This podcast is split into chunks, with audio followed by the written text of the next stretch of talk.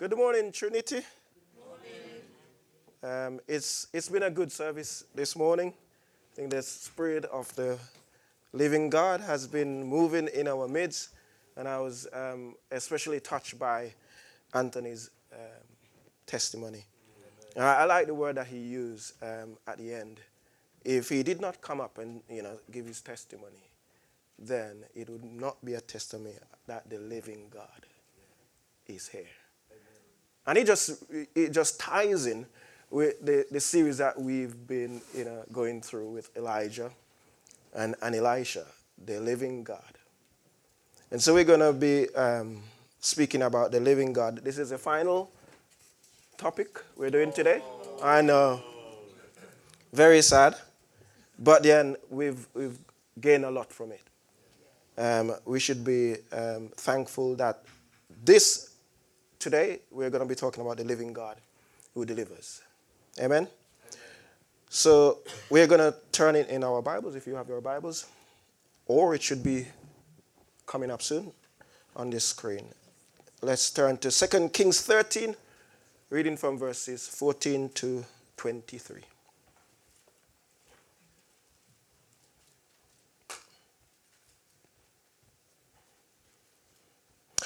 Now, when Elisha had fallen sick with the illness of which he was to die, Joash, king of Israel, went down to him and wept before him, crying, my father, the chariots of Israel and its horsemen. And Elisha said to him, take a bow and arrows. So he took a bow and arrows. Then he said to the king of Israel, draw the bow. And he drew it.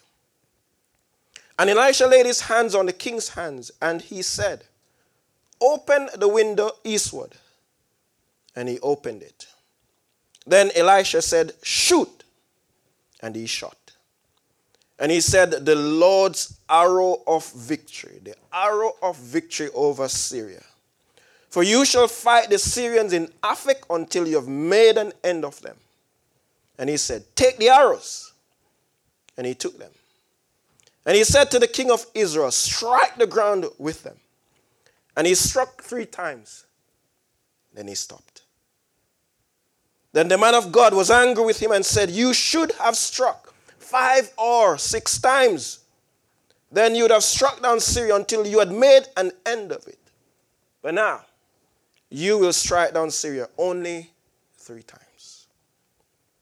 So Elisha died. And they buried him. Now bands of Moabites used to invade the land in the spring of the year. And as a man was being buried, behold, a marauding band was seen, and the man was thrown into the grave of Elijah. And as soon as the man touched the bones of Elisha, he revived and stood on his feet. Now Hazael, king of Syria, oppressed Israel all the days of Jehoash. But the Lord, this is key, the Lord was gracious to them and had compassion on them. And he turned toward them because of his covenant with Abraham, Isaac, and Jacob, and would not destroy them, nor has he cast them from his presence, even until now. In the scripture, we have a king who wanted something. He wanted to win, and he wanted it desperately. He had a need to win against the Syrians, who was constantly defeating Israel in battle. And in those days, the strength and authority of a king was based or determined on their capacity to win, and to win big. Today we see how an embattled king went about securing limited victory for his people. Most people believe he had foreknowledge of how many times he was supposed to strike the ground, based on Elijah's angry reaction, that she should have struck the ground 5 or 6 times. But because he was living a half-hearted life, he failed to be obedient to God's full instruction in this instance, when it really mattered the most. This half-heartedness was not something that was unique to this king of Israel. If you study the history of the kings of Israel, you will find over and over again they were unfaithful to God. They were constantly following other gods. And this story today is just one of those instances where we're shown another of a string of failures of the kings of Israel. This king was half-hearted in his attempt to carry out God's instruction, which proved to be a major turning point in his reign. Maybe you're here wondering, so what? What's that got to do with me? What's that got to do with us today? Have you ever been half-hearted in your effort to do something? And then it turns out the thing that you were half-hearted about eventually turns out to be something, a major thing in your life. Anyone? You know, there were subjects in high school that I had no interest in. Like mathematics, sorry. You know, and I could not see the point in doing those subjects, so I reluctantly attend those classes. You know, I sort of regret doing that because I think I limited myself in my career options. Strange that I'm in finance and I didn't really like maths. Anyone else had the same experience? Is there any subjects in school you kind of skive off? Yes? And another decision I made early on I think from high school, I was determined that, you know, I'm not going to go into like college or university. I'm just going to go straight into work. And then I look back in hindsight, and I think that was not such a good idea. I was turned off by school because I thought I was being forced into doing things that would not help me in the future, honestly. But I allowed my misunderstanding to direct me. And this is not a go-to card or a way out for my kids or anyone else not to study or pay attention to all the subjects that you do in school. Glad my children are watching. Yeah. I did eventually continue my education as an adult with qualifications in accounting and computer studies. Another thing, I love singing, but sometimes I wish if I could play an instrument, like the keyboard. I wish I could play when I see like Manuela and the other Jerry and all the others playing the keyboard, I really admire them, you know. I had the chance as a teenager to learn the keyboard, but for some reason the tutor, he turned up probably for 2 weeks. I don't know, it's because I was probably too slow to catch on to what he was teaching me. Then, you know, he gave up eventually. So I thought, oh yeah, this probably keyboard thing is probably not for me. So I didn't pursue, learning the keyboard. And now I think I should have put my more effort into learning the keyboard. So we can become half-hearted because of some decisions that's on us, that we make. And then we can become half-hearted in our efforts because of someone else. You know, I allowed the tutors, you know, decision to put me off learning the keyboard. But maybe you have your own story. Maybe for you it's the job that you're doing now. You turn up to work on a Monday morning reluctantly because you're stuck in a job that you have no passion for. Mm-hmm. I hear somebody says, mm-hmm. Maybe you're just there just to keep your parents or your partner happy. Maybe you find it hard to get out of bed on a Sunday morning to get to church. But because it's your turn on the rota, you have to be here. You have to be here when you could have slept a bit longer, especially when the clock goes forward by 1 hour. Yeah.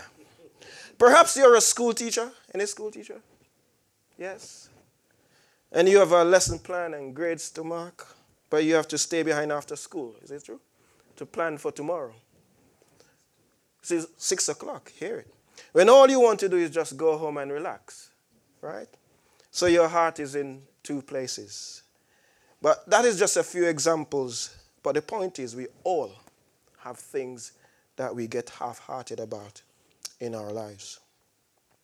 You know, in the passage we read earlier, we discovered that this half-heartedness is not just something unique to us. We have a king who was half-hearted about returning to the covenant that God had established with Israel. We now discover that he had to live with the consequence of his half-heartedness. Today we will look more in depth at this scripture to glean some truth about the ways of the half-hearted. You know, Elisha was on his deathbed and was approached by the king of Israel, Joash. By this time, Israel had forgotten God. They had ignored the prophetic for almost 40 years. At this time, Israel was still being harassed by the Syrians, and they could not win a battle against them because God's judgment was against them. King Joash, as far as we learn, he did nothing. He did absolutely nothing to bring Israel back to the living God. He followed in the footsteps of his predecessor and followed other false gods. The only thing we have to his credit is that he respected the authority of Elijah the prophet. So he consulted with Elisha when it suits him. And if you and I are not careful, we could end up doing the same thing. We only come to God when we have tried our way and failed, instead of following God's way from the start. My desire is not to follow my way, but to follow God's way. I refuse to think that I know what is best for me, because that is what we are saying when we choose our way instead of God's way. So the king, he must have learned that Elisha was on his deathbed. And he thought, you know, it would be a good idea to ask for just one more favor. So this king came crying, my father, the chariots of Israel and his horsemen. And you can tell from this statement where his heart was. I believe he was more concerned about winning for his kingdom than Elisha winning the battle with his sickness. Try to imagine this scene. You go to someone on their sickbed. He knew the man was on his sickbed. The man was dying. You bring no flowers. No, how are you? Are you taking your medication? Are you eating well? Nothing like that. I don't know. Maybe in those days that was, you know, acceptable for a king to behave like this. But this just highlights the difference between a human king and King Jesus, who went about doing good. He healed the sick. He raised the dead. And just was looking for moments to bring hope to a hopeless situation. And what this tells me is that sometimes we can be more concerned about our own welfare and be insensitive to the needs of those around us. And I believe if we are going to be a people who experience the culture of heaven in full measure, we should see the immediate need around us. But what is extraordinary is how God used a sick man on his dying bed to bring some measure of deliverance to Israel. Back to the text, we find Elisha proceeded with giving the king instruction, and he went straight to the business at hand. Elisha said, take a bow and arrow, and he took the bow and arrow. He said, draw the bow, and he drew it. At this point, Elisha laid his hands on the king, opened the window eastward, and he opened it. Shoot! And he shot. At this point, Elisha announced the Lord's arrow of victory, the arrow of victory over Syria. Take the arrows, and he took them.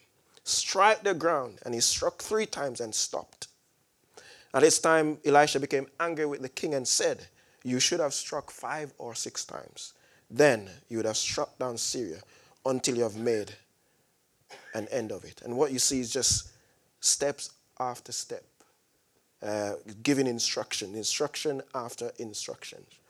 And what this tells me is that you and I can sometimes follow God's instruction perfectly, because you notice all along he followed, he exactly what Elijah said. But along the way, we need to be mindful that we don't get weary in well-doing. And the instruction that was so important, he missed out on it. Our half-heartedness can reduce our ability to persevere. King Joash, he gave up too soon, and he lost out on securing lasting victory for his people.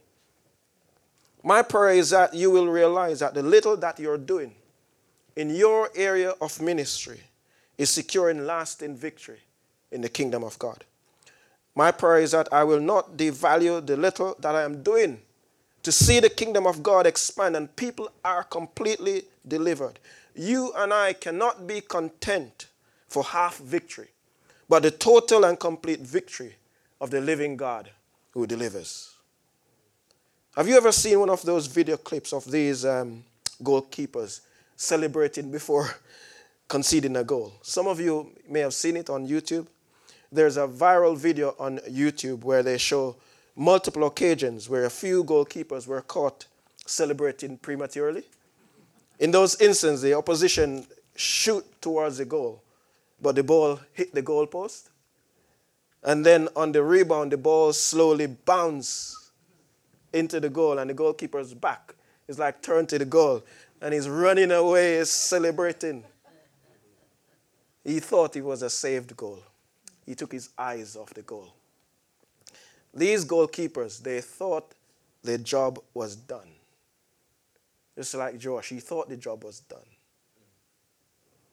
And so the goalkeeper, they stopped defending the goal. They took their eyes off the goal and end up being one down. They celebrated prematurely.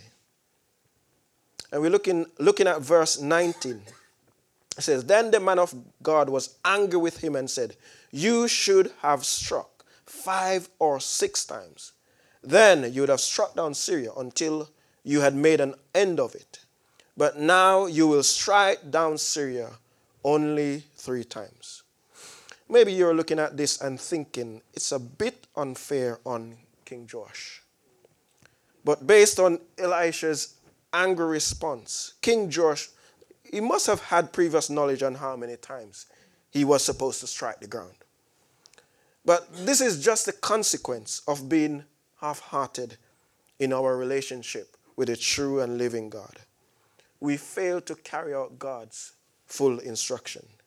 King Joash, and this is important, he had no relationship with God and did not realize that if he was going to follow God wholeheartedly, he would have to depend on God to complete the task at hand. If you and I are in a true and genuine relationship with the living God, you get access to his supernatural knowledge. So you know what he's asking you to do.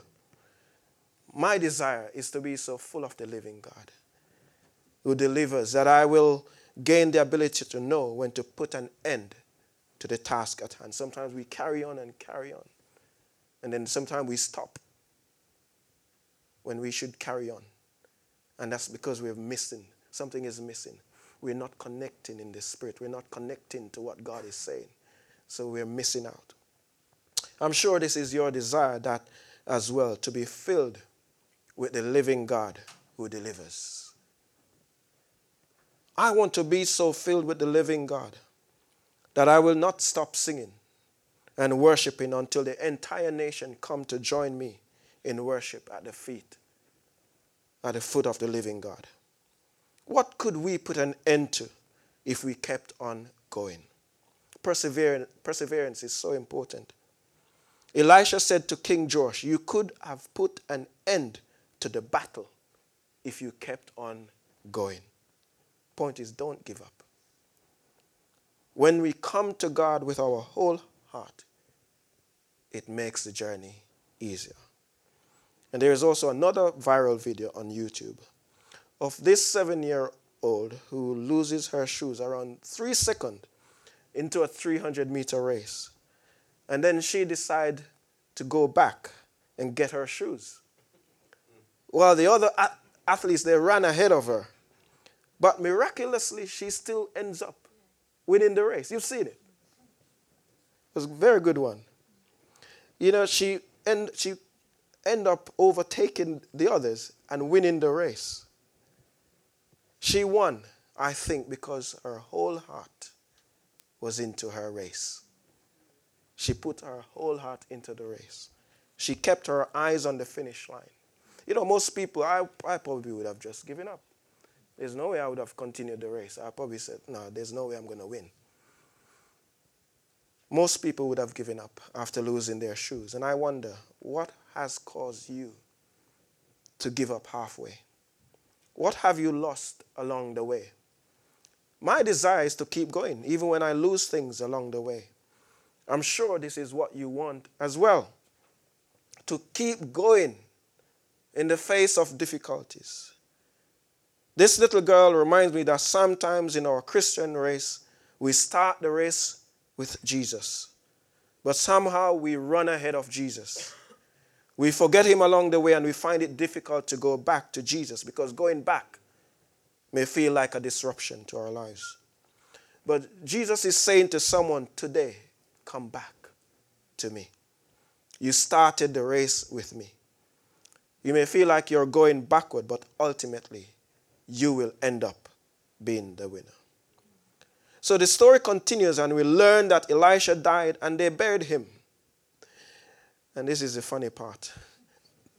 There was an invasion in the land close to where Elisha was buried.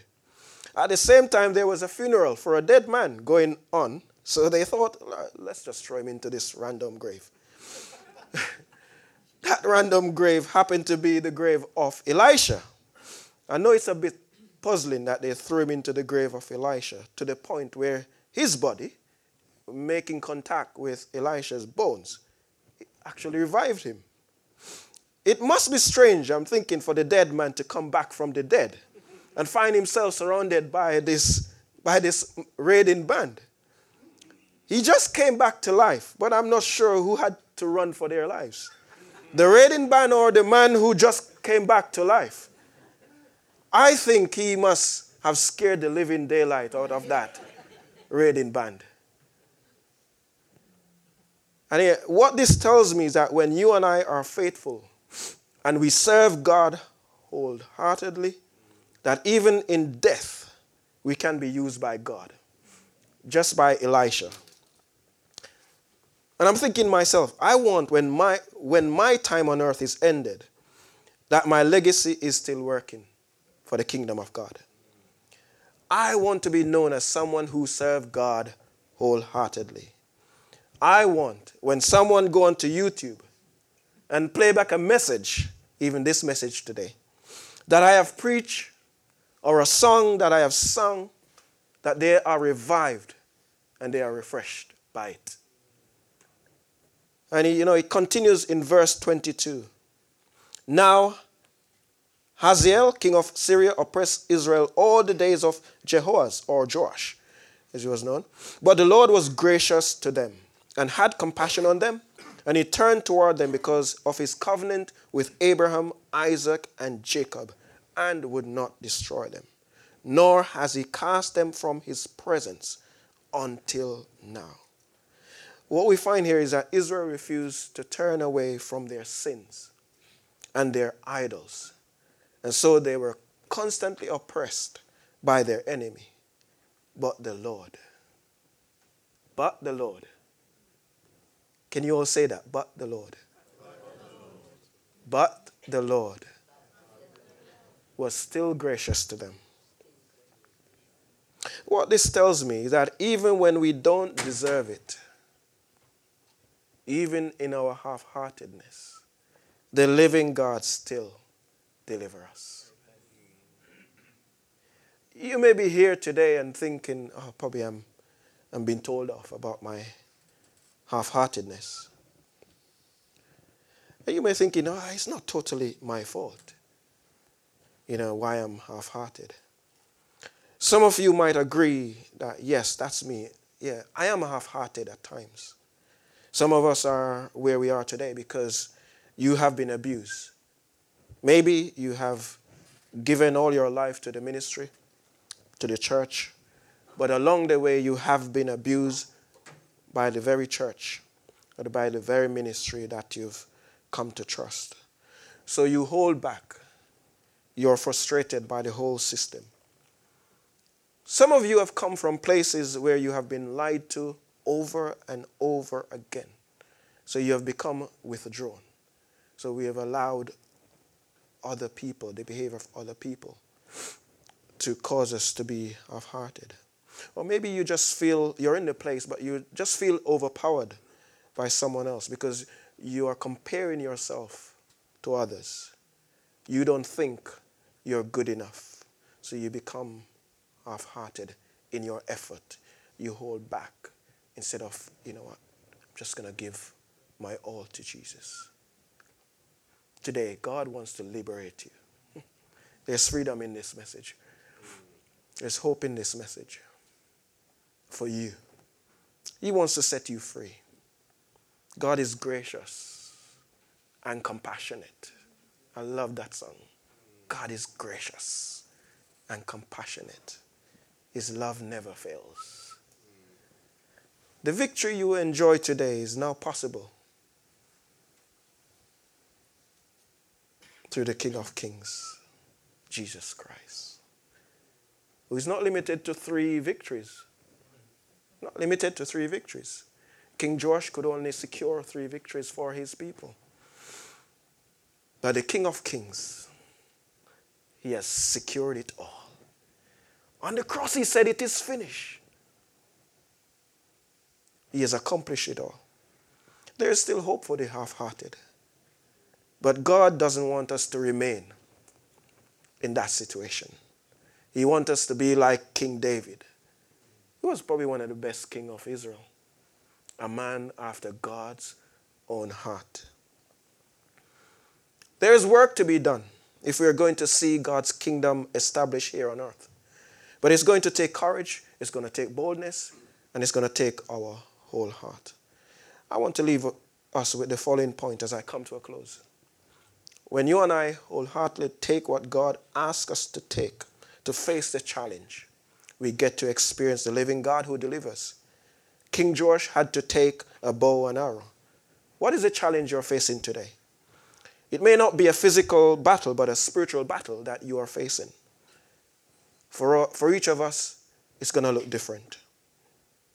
The next point is when you and I discover how to wholeheartedly work with what's in our hand, then we experience the living God who delivers. King Joash, he had to draw the bow and arrow. That was what was in his hand. Do you know what to do with what's in your hands? What has God placed in your hands? Sometimes it's just the word of God. It's just the picking up the Bible. That's what's in your hands. It's a weapon. The word of God is a weapon that can be used for any obstacles. And that was what Jesus used when he was being tempted, when he was in the wilderness for 40 days. The scripture says. And he came out the victor. When you and I are wholeheartedly willing to join hands with those that God has placed in our lives, then we experience the living God who delivers. Elisha had to place his hands on the king's hand. I want to ask you, who are you joining hands with? Are you on your own or are you battling on your own? God is with us. When you and I wholeheartedly seek God's direction for the challenge that you face, we get to experience the living God who delivers. The king had to open the window eastward. Are you intentionally seeking God's direction? When you and I wholeheartedly take action, then we get to experience a living God who delivers. King Joash, he had to shoot. He had to take action. What is God asking you to do where he has placed you? God has placed all of us in this place, at this time, in this season, for a particular reason. When you and I follow God's way, it will ultimately result in victory. Don't run the race without your shoes. Amen? In Ephesians 6, verse 14, I'll leave that with you. Paul tells us to stand therefore, having fastened on the belt of truth, and having put on the breastplate of righteousness, stand. And with the shoes that's on your feet, having put on the readiness given by the gospel of peace. When you and I experience some measure of victory in our life, we cannot become complacent. King Joash, he thought he had total victory because, yes, he has followed the instructions up to a point. But we cannot become complacent until we have. Go for full victory. That's only, we can secure full victory in Jesus Christ. Until Jesus, our soon coming King, returns, we will find ourselves failing. Sometimes, but rest assured that when you and I fail to meet God's standard, His grace and His patience is still available. So this message is not a message of condemnation. It's a message of victory. It's a message of hope that there's deliverance in Jesus Christ. When we put our hope and our trust and our confidence in Him, it doesn't matter your circumstances. It doesn't matter where you're from, what has happened to you, or your history, where you've been. God is still faithful. God is still faithful. He will not forget His own. In the end, when I follow God's way wholeheartedly, I get to experience the living God who delivers. I'm going to ask Pete and Linda to come back. Thank you.